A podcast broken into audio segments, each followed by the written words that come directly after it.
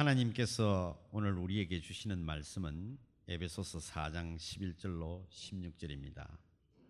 신약 성경 314쪽이 되겠습니다. 그가 어떤 사람은 사도로 어떤 사람은 선지자로 어떤 사람은 복음 전하는 자로 어떤 사람은 목사와 교사로 삼으셨으니 이는 성도를 온전하게 하여 봉사의 일을 하게 하며 그리스도의 몸을 세우려 하심이라 우리가 다 하나님의 아들을 믿는 것과 아는 일에 하나가 되어 온전한 사람을 이루어 그리스도의 장성한 분량이 충만한 데까지 이르리니 이는 우리가 이제부터 어린아이가 되지 아니하여 사람의 속임수와 간사한 유혹에 빠져 온갖 교훈의 풍조에 밀려 요동하지 않게 하려 함이라.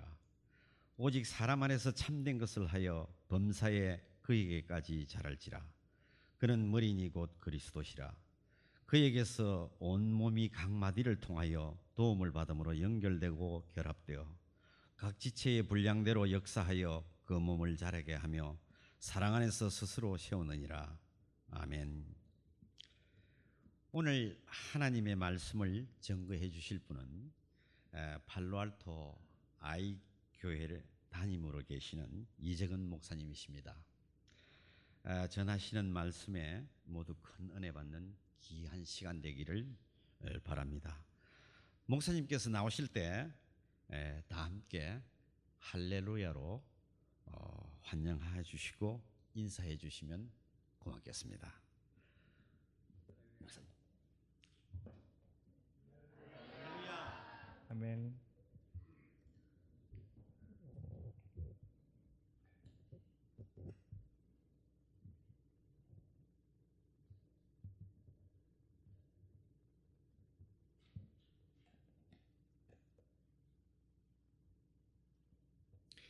교회 이름도 그 교회의 성향을 잘 드러내준다라는 점을 생각하게 되는데요.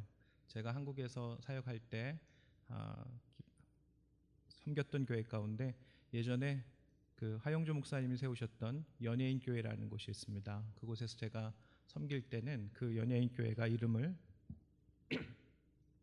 예능 교회로 바꿔서 있었는데요. 예능 교회로 바꾸면서 교회가 많이 부흥을 하고 또 성장을 했죠.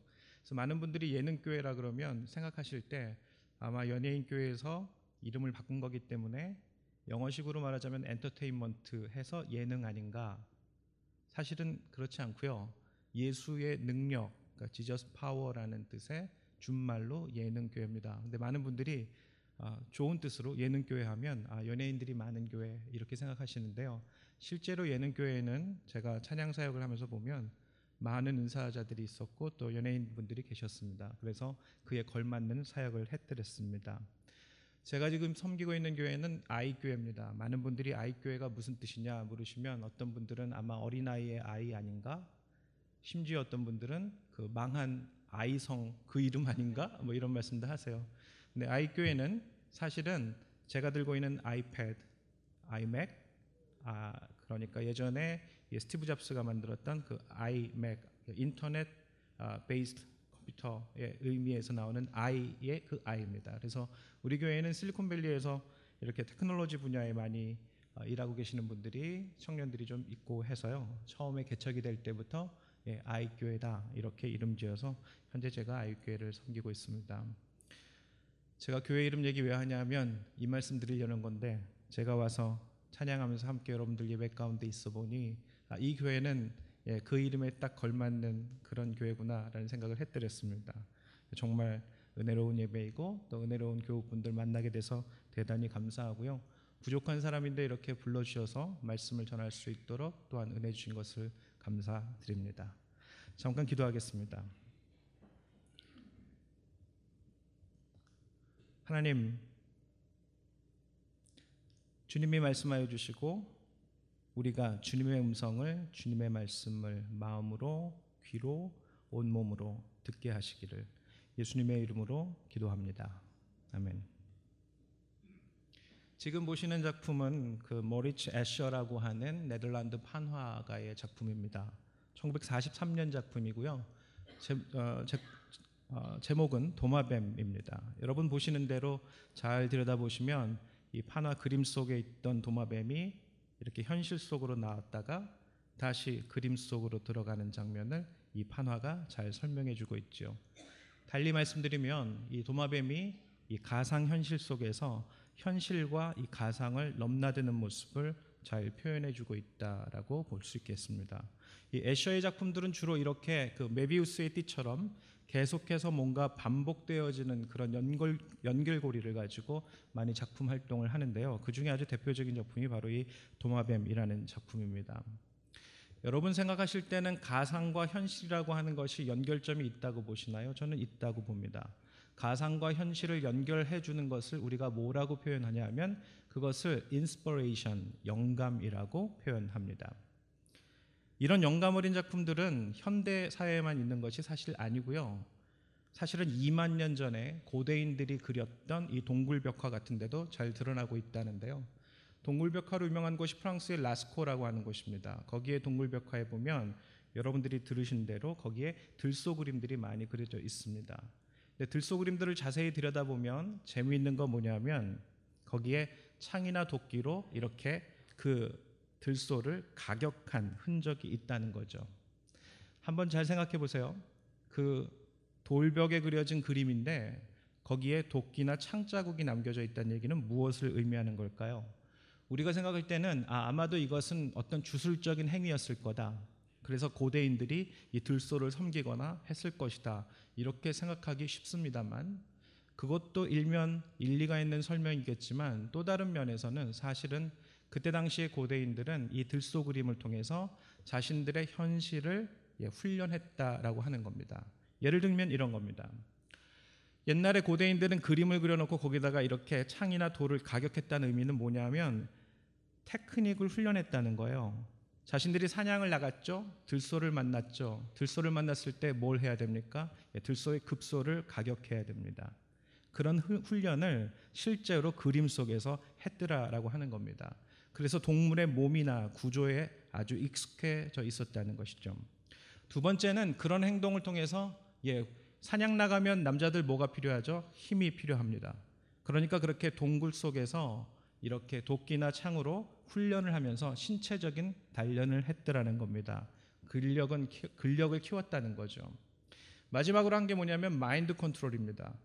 여러분 실제로 들소를 맞닥뜨려 봤다면 여러분들 마음 어떨 것 같으세요? 저 같으면 굉장히 움찔했을 겁니다. 두려웠을 것이고요. 그건 고대인들도 마찬가지입니다. 그러니까 이 사람들은 자신들이 연습하는 동안에 그 들소를 자기들이 직접 잡아 없앴다라고 하는 그런 가상의 훈련을 통해서 아 우리가 승리자다. 우리가 이 들소를 때려잡을 수 있다. 우리는 궁극적으로 이 들소를 잡아서 승리를 만끽할 거다라고 하는 마인드 컨트롤을 했더라는 겁니다. 그러면 여러분 들소 그림이 가상입니까? 아니면 현실입니까? 둘 다입니다. 가상하면서 동시에 현실로 만들어내는 그런 연결고리를 이 사람들을 훈련했다라고 하는 것이고요.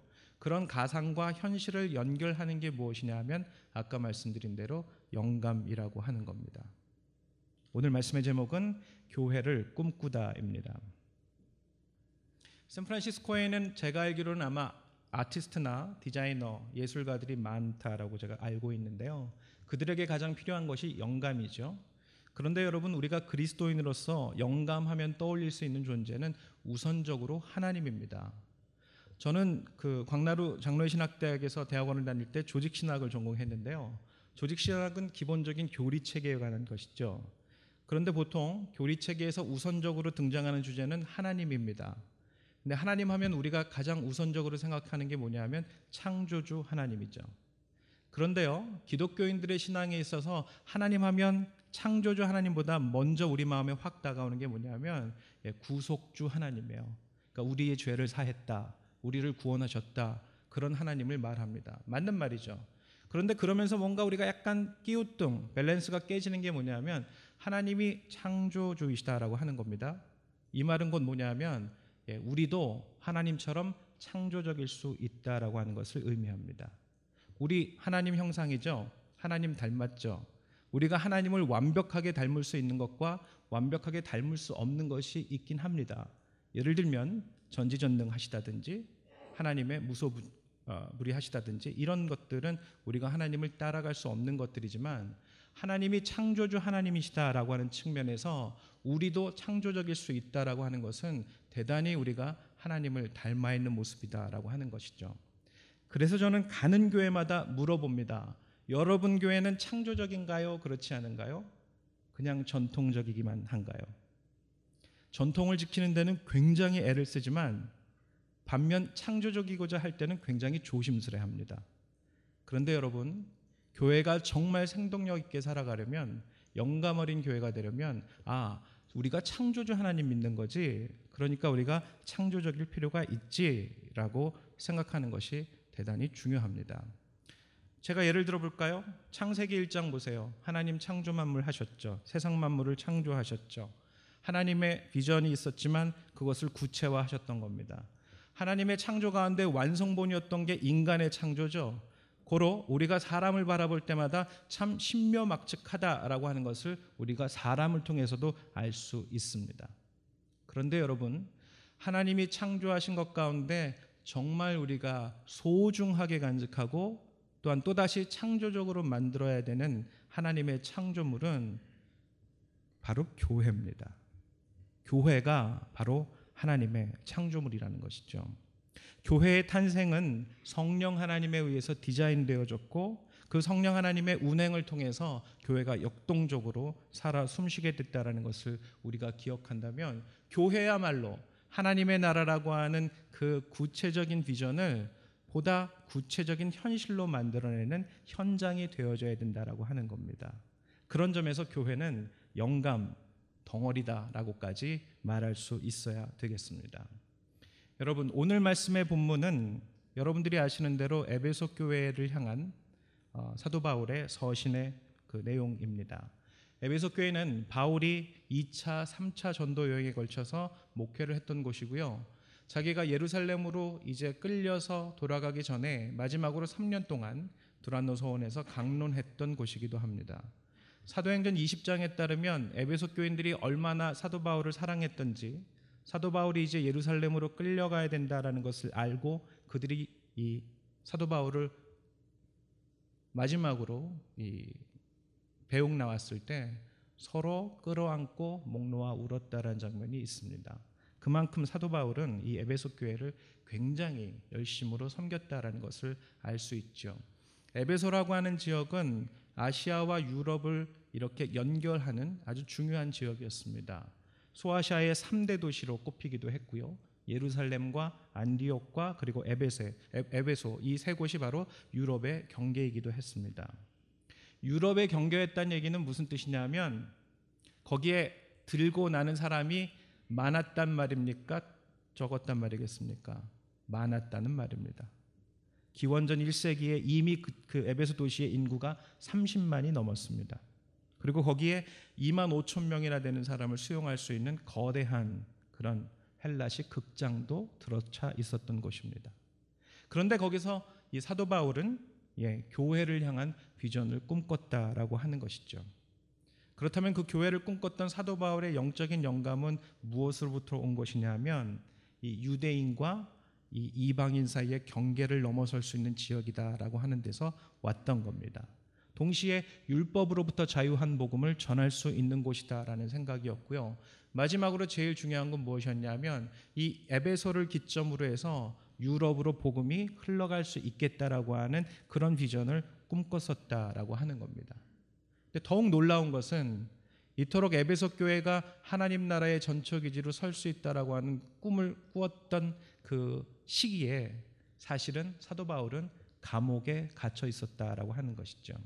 이 말은 무슨 뜻이냐면 우리가 하나님 나라를 위해서 꿈꿀 수 있고 무언가 영감을 누릴 수 있는 것은 공간에 지배되지 않는다라고 하는 겁니다. 상황에 지배되지 않는다는 겁니다. 내가 처해 있는 처지에 지배되지 않는다는 것이죠.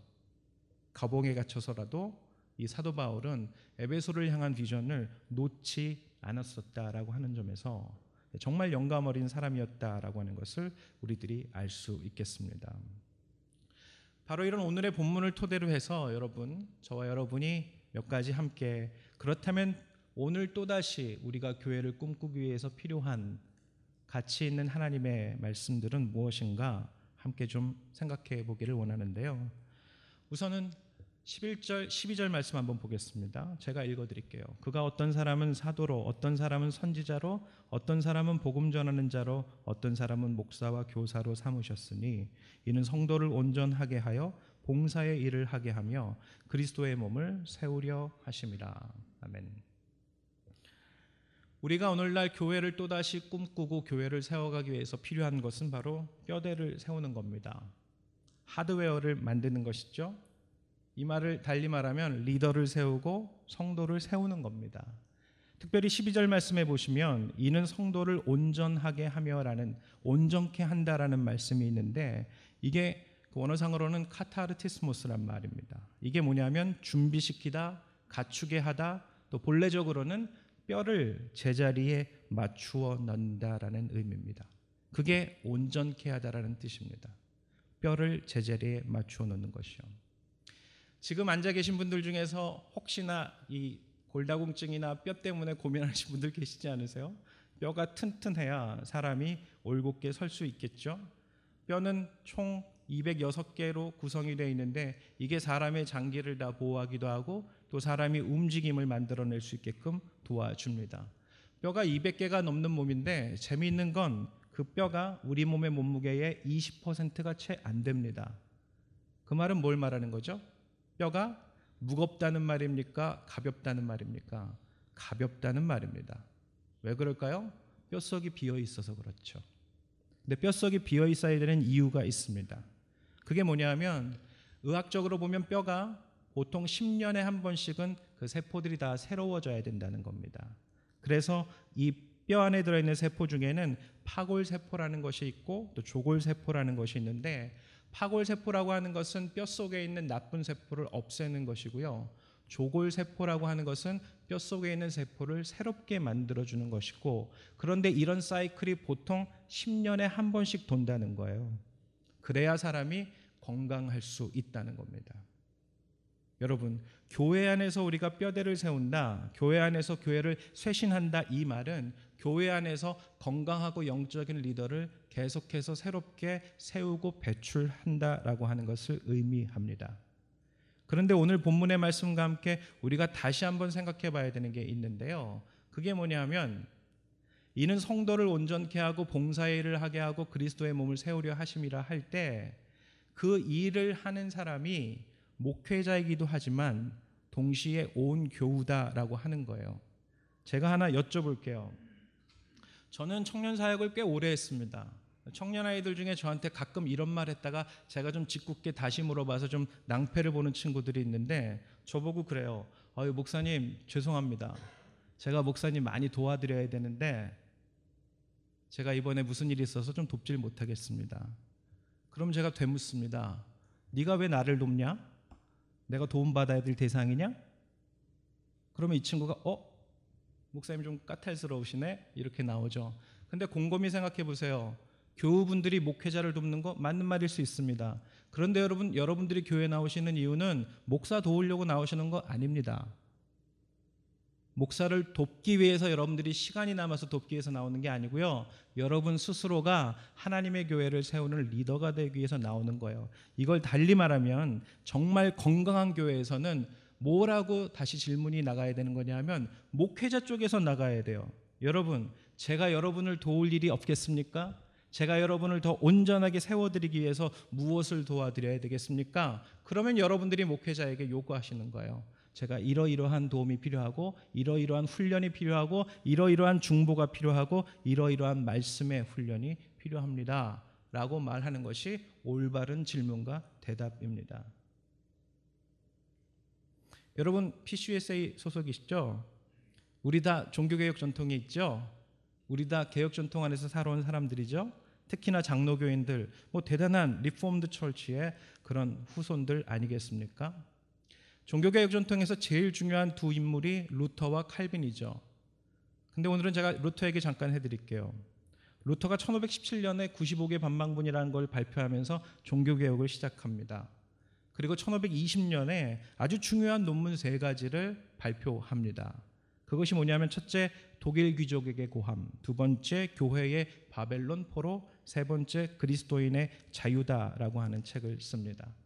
근데 그 중에 독일 귀족에게 고함이라고 하는 책의 아주 주요한 내용이 뭐냐면 성직을 반대하고 그리고 이 교황의 성서 해석을 독점하는 것을 반대하고 또 만인 제사장설을 이야기합니다.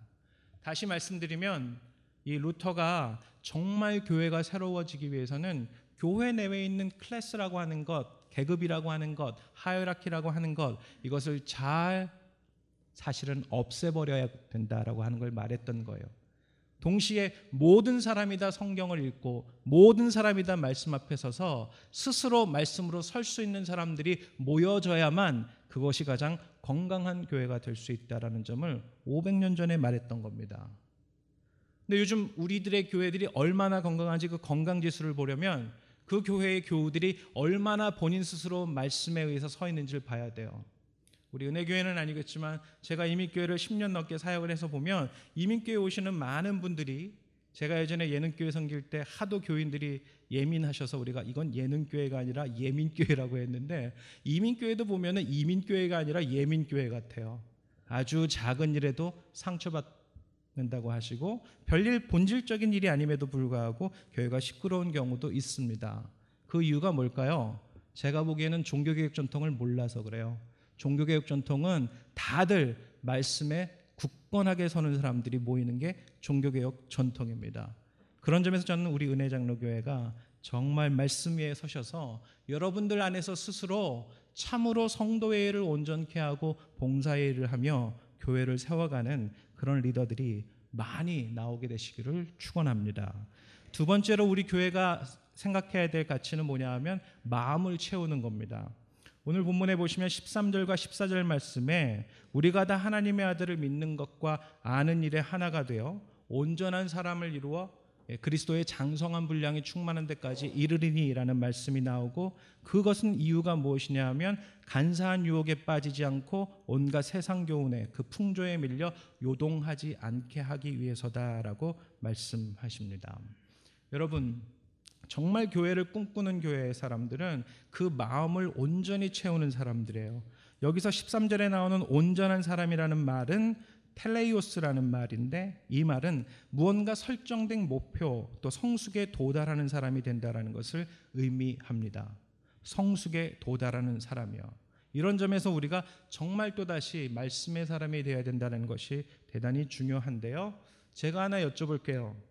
기독교는 기도의 종교입니까? 아니면 말씀의 종교입니까? 말씀의 종교입니다. 제가 섬겼던 그 예능교회가 서울의 오래된 부촌에 있습니다. 평창동이라는 곳에 있습니다. 평창동은 구기동, 평창동, 성북동 드라마에 보시면 사모님 전화 많이 하시죠? 예, 다 그 동네입니다. 평창동에 가시면 뒤로 산이 참 멋있습니다. 삼각산, 북한산 줄기가 얼마나 멋있는지 몰라요.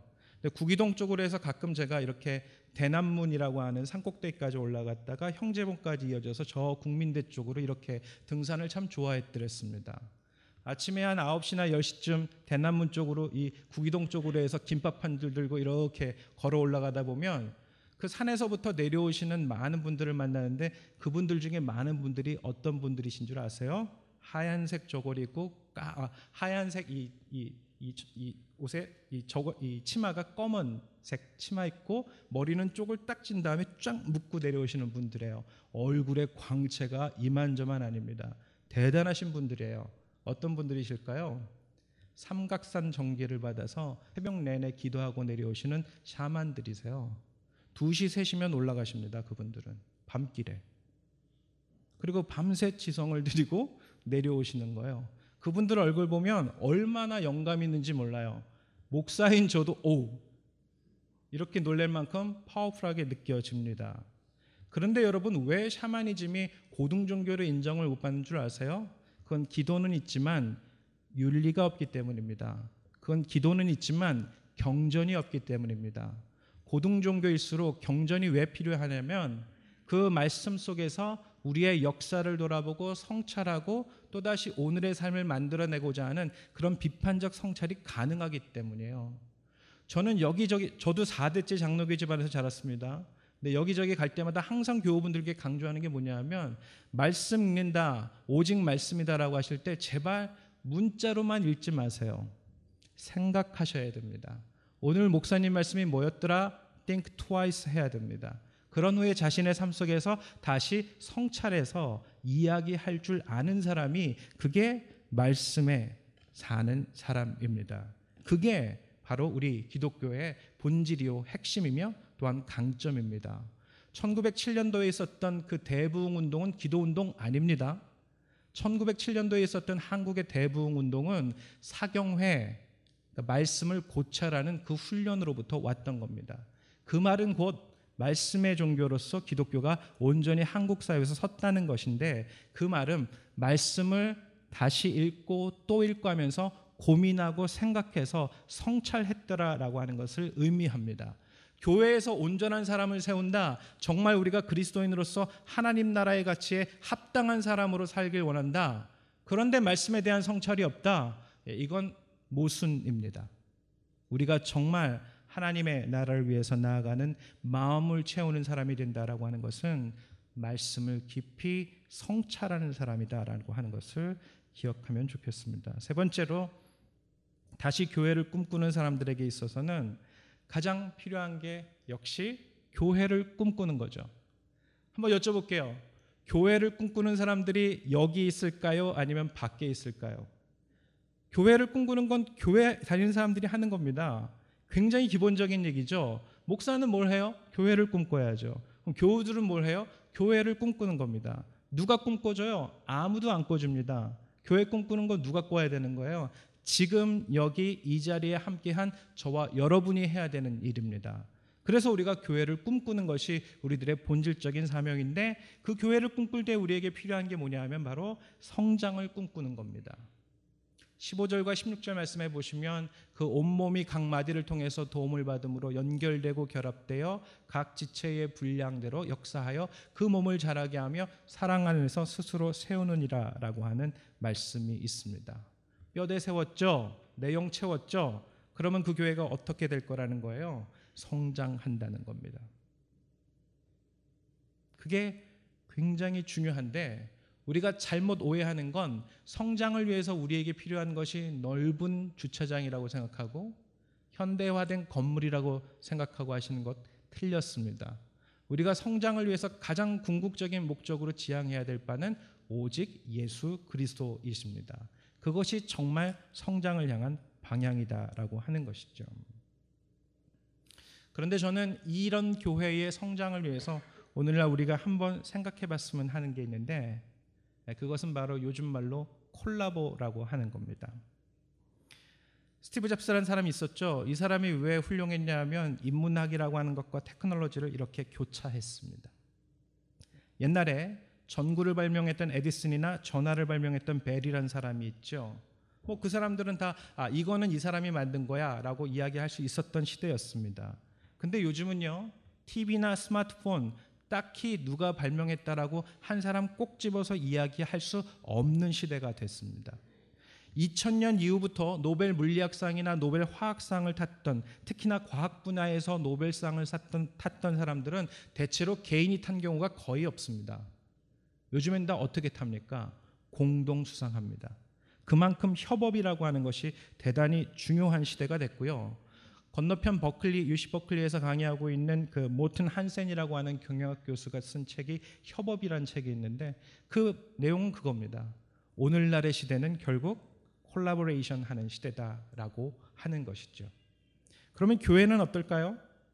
교회는 콜라보라고 하는 것과 거리가 뭘까요? 아니요. 저는 콜라보라고 하는 것이 대단히 중요하다는 게 우리가 사역한다라고 할 때 우리가 그리스도와 동역한다라는 의미에서 콜라보는 대단히 중요합니다. 또한 서두에 제가 말씀드린 대로 교회가 무언가 창조적이 되기 위해서는 어떤 서로 이질적인 것을 이렇게 융합하는 것이 대단히 중요한 마인드셋입니다. 굉장히 중요하죠. 지금 그림 보이세요? 예, 저 그림은 미국의 팝 아트의 대가인 로이 리텐슈타인이라고 하는 사람이 그린 그림입니다. 제목은 차 안에서라고 1963년작입니다. 저 그림이 별것 아닌 것 같으시죠? 2005년도에 이 그림이 무려 160억 원에 낙찰이 됩니다. 저는 가끔 이해가 안 돼요. 뭐 저런 그림을 160억이나 주고 살까? 근데 이 사람이 그렸던 그 행복한 눈물이라는 그 그림은 2002년도에 예, 70억이 넘는 돈으로 낙찰이 됩니다. 이 사람이 왜 각광을 받는 거냐면 원래 리텐슈타인은 정통 회화를 그렸던 사람입니다. 근데 이 사람한테 뭔가 충격적인 사건이 한 번 있었어요.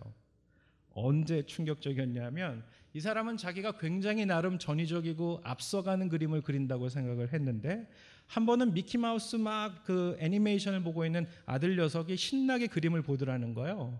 그래서 아버지가 이렇게 옆에 있는데 리히텐슈타인에게 그 아들이 툭 한마디 던집니다. Daddy, 아빠는 이런 그림 못 그리지. 충격을 받았어요. 내가 이래봬도 뉴저지 럿거스 대학에서 강의하고 나름 대단한 회화, 화가로 유명한 사람인데 아들 녀석이 나를 못 알아주는구나.